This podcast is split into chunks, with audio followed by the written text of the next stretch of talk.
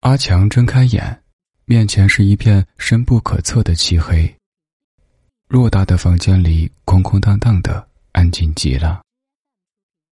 他心里想的是：一个月了，我还是没能适应这栋房子里的黑暗。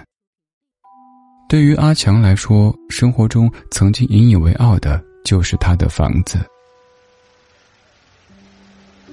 这是一栋三层高的白色小楼，屋顶一半铺着红色的瓦，另一半是一个露天的大阳台。从下面可以看到，阳台上有一座木质的小亭子，阳台边上还种了很多花花草草，而这些都是阿强的前女友阿花养在这里的。阿强的房子虽然坐落在街区的最里面，但是路过的人无一不被这栋白色小楼所吸引，发出惊讶的赞叹声。这可不是一栋平淡无奇的楼，因为不论白天黑夜，都会有隐隐的柔和的白色光晕从小楼的墙壁里散发出来。尤其是在黑夜里，这栋白色小房子就像是街区的一轮月亮。不只是主人阿强，整个街区的邻居都因为有了这栋房子而感到安心。路过这栋房子的阿豪情不自禁的赞叹道：“你这房子可真不赖呀！”阿强正在院子里打理草坪，他抬起头来对阿豪笑笑说：“是啊，这是我和阿花一起改造的房子，用了两年多时间呢。”也不知道为什么，房子建好那天晚上，它突然就自己发起光来，然后就一直这样亮着。后来，阿豪成为阿强的邻居，他把房子就买在发光小楼的旁边。每到周五的晚上，阿豪总是邀请阿强和阿花来自家吃饭，有时候阿强也会回邀阿豪来自家楼顶的阳台上小酌两杯。吹着温柔的晚风，在会发光的房子楼顶，一边聊天一边喝酒，有时还能听见阿花弹着吉他唱着歌，这些是阿豪对夏天最美好的记忆。只是忽然有一天，阿豪出门上班时，发现隔壁白色小房子不再发光了。阿豪心里想着，也许房子也需要休息吧。傍晚，他下班回来，走到街区口，发现街区的尽头一片漆黑，白色房子依旧没有重新亮起来。晚上，他洗漱完毕，睡觉前又忍不住看了一眼，发现发光房子依旧静悄悄的隐没在黑暗中。第二天、第三天，依旧如此。阿强的房子再也没有了以往令人安心的白色光芒。各个房间的窗帘也紧闭着，就像是睡着了一样，在街区的尽头沉默着。又是一个周五的晚上，阿豪终于敲响了阿强的门。过了许久，房子里才传来阿强前来开门的脚步声。门打开时，阿豪惊呆了。门里的人哪里是阿强？眼睛浑浊无神，头发打结在一起，胡子也显然好几天没打理了。这样的阿强就像是不再发光的白色房子一样的暗淡。看到阿豪之后，阿强的嘴里木然的吐出四个字：“阿花走了。”阿强浑浊的眼睛直勾勾的盯着地面。说完后，踉跄着转身走回屋子，留下阿豪一个人愣在原地。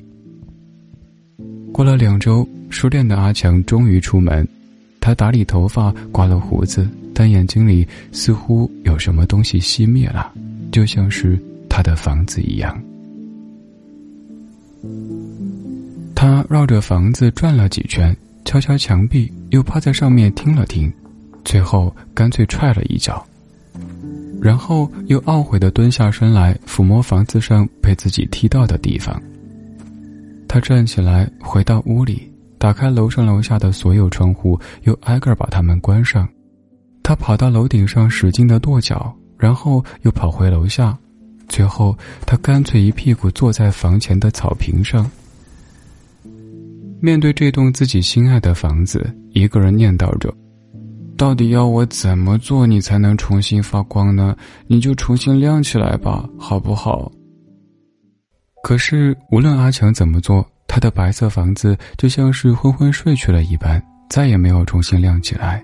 阿强沮丧地低下头来，叹了一口气。阿豪从隔壁院子里朝阿强走来，问道：“房子还是没有办法吗？”阿强的声音很低，回答道：“我什么办法都试过了，但就是没有动静，哪怕是一点点光亮都没有。如果还是不行的话，我想我可能会离开这里。这房子是我和阿花一起建的，现在阿花离开了，所以可能房子也不再是以前那座完整的房子了吧。”阿豪有些着急的说道：“不，不是这样的，并不是说你失去了阿花，你的人生就不再完整，你的房子也同样如此。你和他都只是失去了一部分的记忆而已。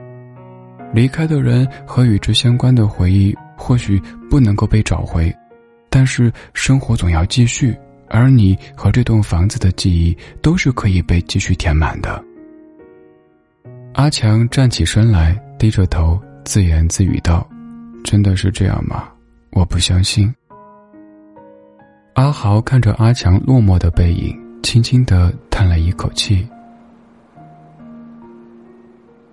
几天以后，这是一个无风的静谧夜晚，阿强睁开眼睛，眼前是一片深不可测的漆黑。偌大的房间里空空荡荡的，安静极了。他心里想的是。一个月了，阿花已经离开一个月了，我还是没能适应这栋房子里的黑暗。这时，电话铃声像一支箭一样冲破了沉寂。阿强躺在床上盯着天花板，任由电话响着，可是铃声却不依不饶，并没有安静下来的意思。于是他接通了电话。电话那头，一个熟悉的声音说。阿强，出来一下，有个礼物送给你。阿强一边心里嘀咕着，一边披上外套，揉揉眼睛，走向楼去。在他推开家门的一瞬间，他惊呆了。门前的草坪上，草坪上的桌椅上，草坪外的小路上，他目之所及的一切地方都像白昼一样亮堂起来。而这一切光芒的源头，都来自他的房子。无数盏星星小灯被挂在白色小屋的墙壁上，温和的散发着暖黄色的光芒，就像是宇宙中闪闪发光的银河。阿强的房子又像从前一样的亮了起来。他颤抖着走到院子中间，发现地面上摆放着一个开关，开关下面似乎压着什么东西。他弯下腰来，看到开关底下是一张字条。字条上是阿豪的字迹，上面写着：“忘掉已经熄灭的光，走出黑暗，生活总会有新的光芒。”